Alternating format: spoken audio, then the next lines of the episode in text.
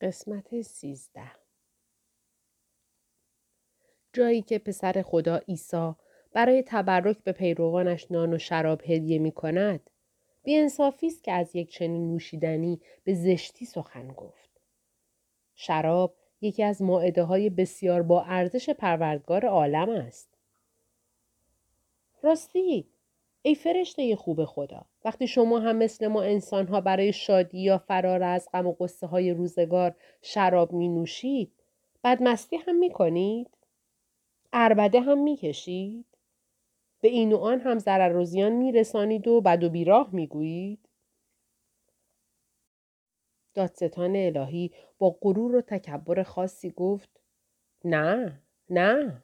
فرشتگان هرگز بدمستی نمی کنند و عربده نمی کشند و به کسی هم ضرر و زیان نمی زنند و بد و بیراه هم نمی گویند. پرسیدم: ولی شراب می نوشند؟ گفت: البته. با نیشخندی گفتم: اگر پیروان همه ادیان و فرشتگان و حتی فرشته دادستان دادگاه عدل الهی هم شرابخواری می کنند، چرا اینقدر اصرار دارید تا شرابخواری مرا گناه کبیره جلوه دهید؟ اگر شراب بد است، چرا برای شما بد نیست؟ و چرا تنها برای مردمان مسلمان بد است؟ پیروان عیسی که شراب می نوشند، مگر خداپرست نیستند؟ مگر نه اینکه پیغمبران یهود که تعدادشان سر به هزاران می زند، شراب را منع نکرده اند؟ چگونه است که در میان این همه ادیان و پیغمبران فقط برای پیغمبر اسلام آیه نازل شده که شراب حرام شود؟ فرشته دادستان که جوابی در مقابل منطق و استدلال من نداشت و مصلحت هم نمیدید که اتهام شرابخواری مرا دنبال کند، ساکت و صامت ماند. رئیس دادگاه که ضعف و زبونی او را احساس میکرد گفت: ای فرشته بزرگ، غیر از میگساری، گناهان دیگری نیز بر خیام نوشته شده. چرا آنها را مطرح نمی کنید؟ فرشته دادستان هشدار رئیس دادگاه را دلیل حقانیت خود دانست و آمرانه گفت: غیر از فعل حرام شرابخواری که از آن در می گذریم، به عنوان یک مسلمان و یک بنده خدا چه کرده اید؟ نماز که نخوانده اید، روزه که نگرفته اید، خمس و زکات که نداده اید، حج واجب و عمره که نرفته اید، جهاد اکبر و اصغر که نکرده اید. بگوی کسی که مسلمان هم هستید، در زندگی چه کرده اید؟ با خود چه توشه‌ای به همراه آورده اید؟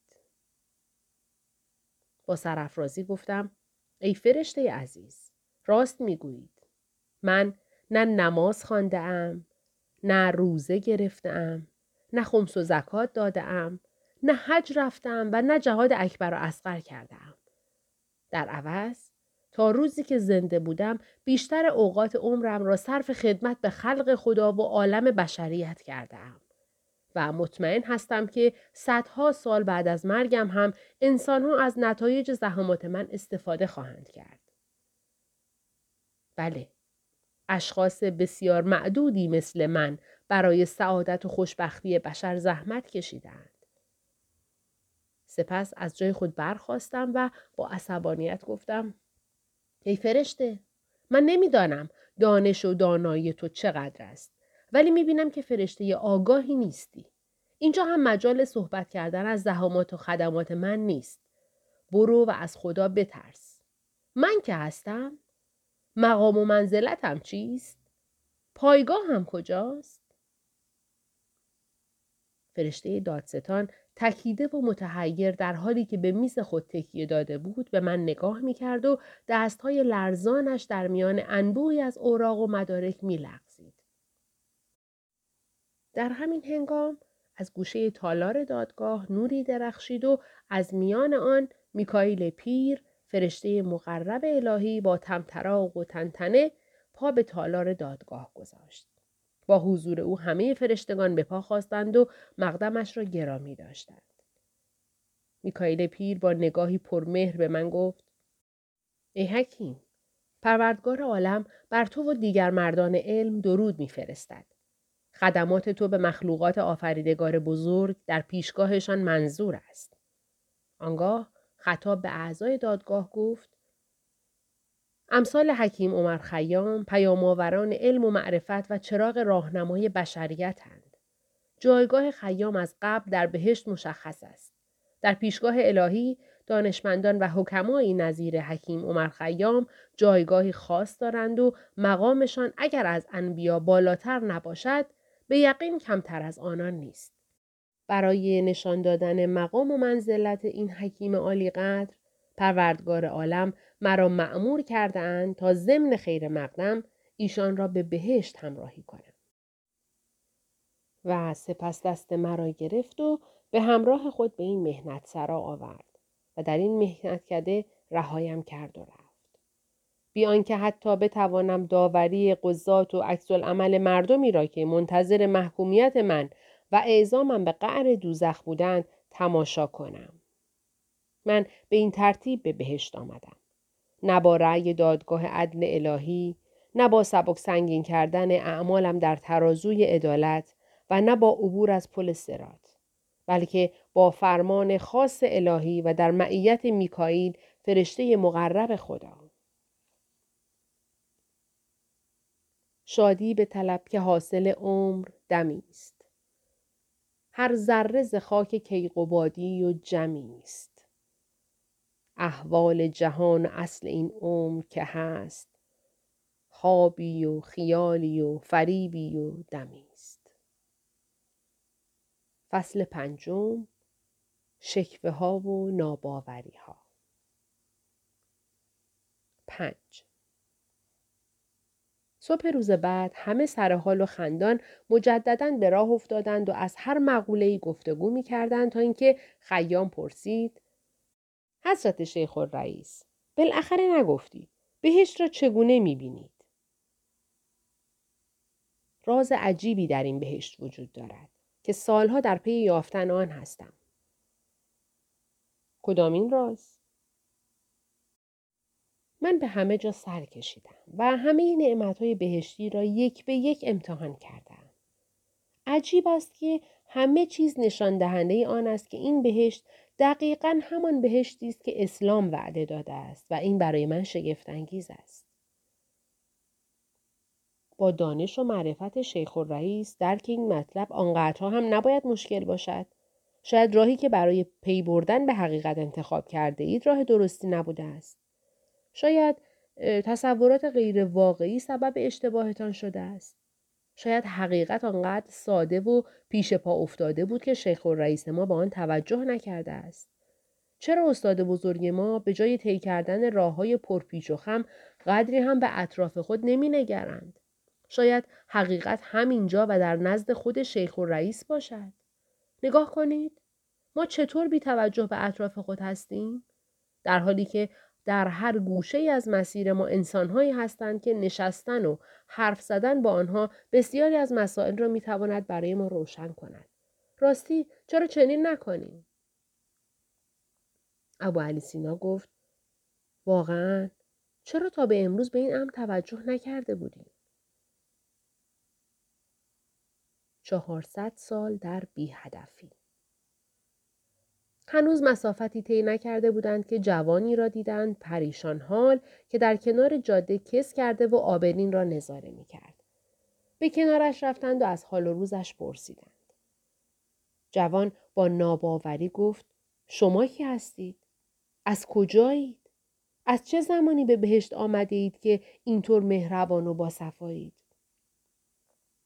مرد جوان وقتی شنید آنها ایرانی اند و ابو علی سینا حدود هزار سال، خیام نهصد سال، عزت الملوک پانزده و حاج رجب یک سال است که به بهشت آمده اند، با تعجب پرسید: چطور گرده هم آمده اید؟ چون داستان جمع شدنشان را تعریف کردند، جوان با تأثر گفت: من هم چهارصد سال است که ساکن اینجا هستم. چهارصد سال تمام در این مهنت کده به سر میبرم. ولی دیگر خسته شدم. نمیدانم چه کنم. کجا بروم؟ با چه کسی بنشینم و با که سخن بگویم؟ چهارصد سال است که بیهوده در اینجا مثل کرمی به حال خود رهایم کردند و چهارصد سال است که شب می شود می خوابم. روز می شود بیدار می شوم بی آنکه نه از خوابیدن لذتی ببرم و نه به بیدار شدن رغبتی داشته باشم. درست مثل ماشینی شدم که کارش خوابیدن و بیدار شدن و خوردن و باز خوردن و باز خوابیدن و باز بیدار شدن باشد. وقتی که جوان بودم با هزاران آرزوی شیرین و امیدهای دلنواز ناکام مرا به اینجا آوردند. در حالی که بازیگر هستی حتی مجال نداد که تنها فرزندم را که چند ماهی بیشتر به تولدش باقی نمانده بود ببینم. آن روز مرا با همه امیدها و آرزوهایم از زندگی کند و به این مهنت کده انداخت.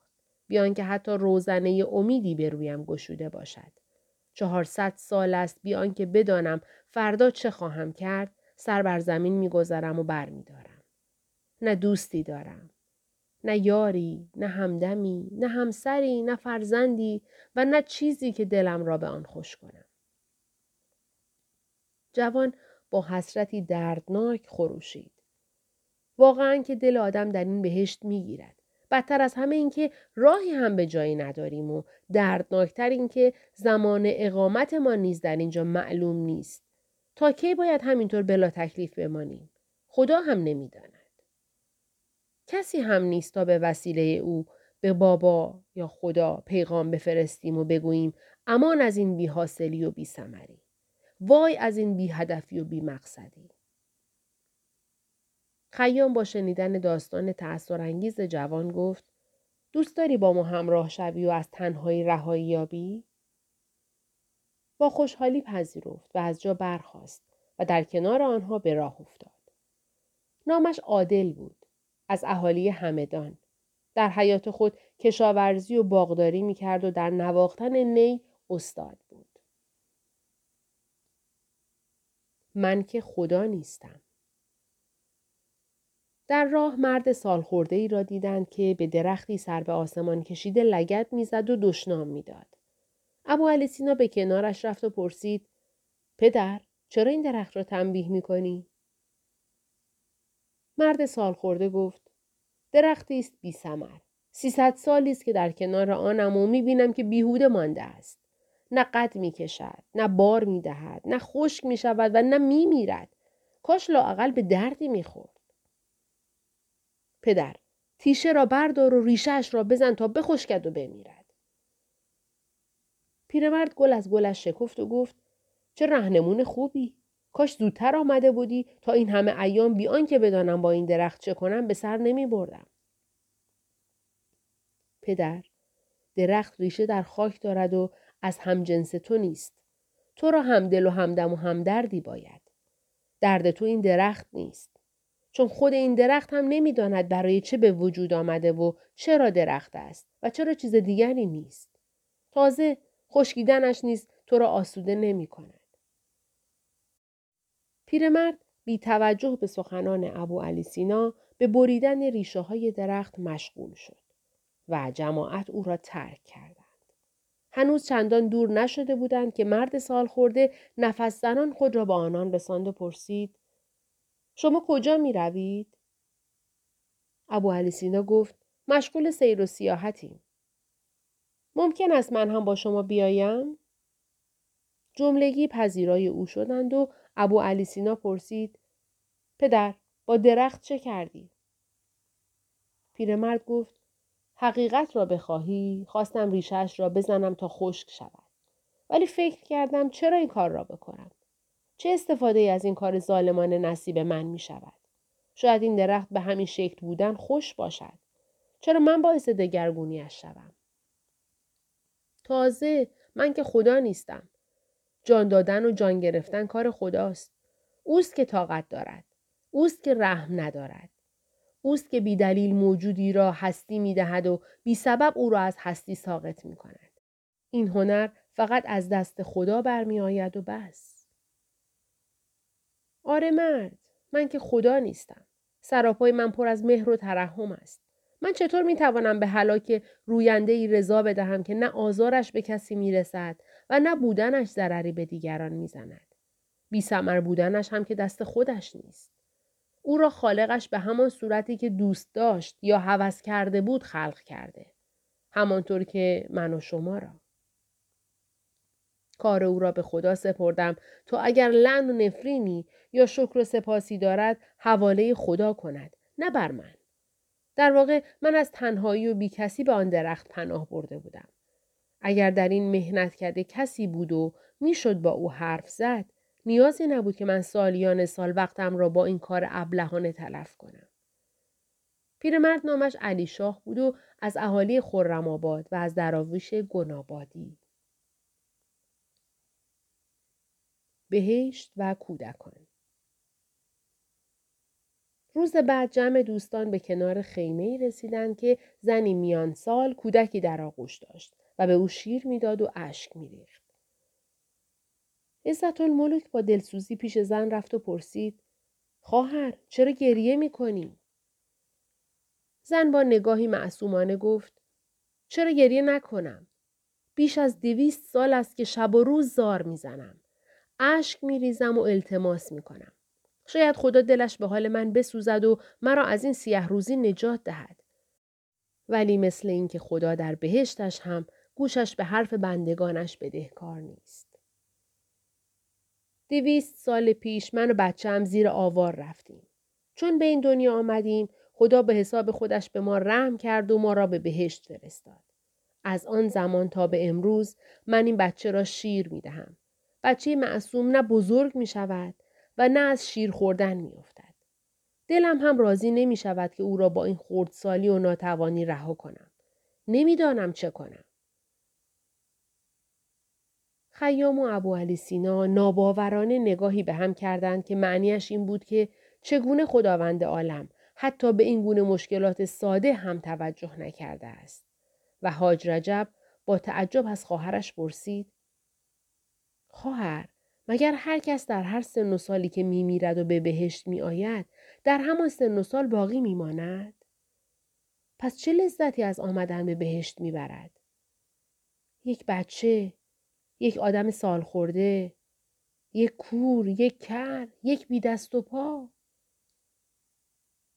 عزت الملوک با تأثر گفت: ظاهراً تا امروز چنین بوده، مگر اینکه خداوندگار متعال تغییر رأی بدهند.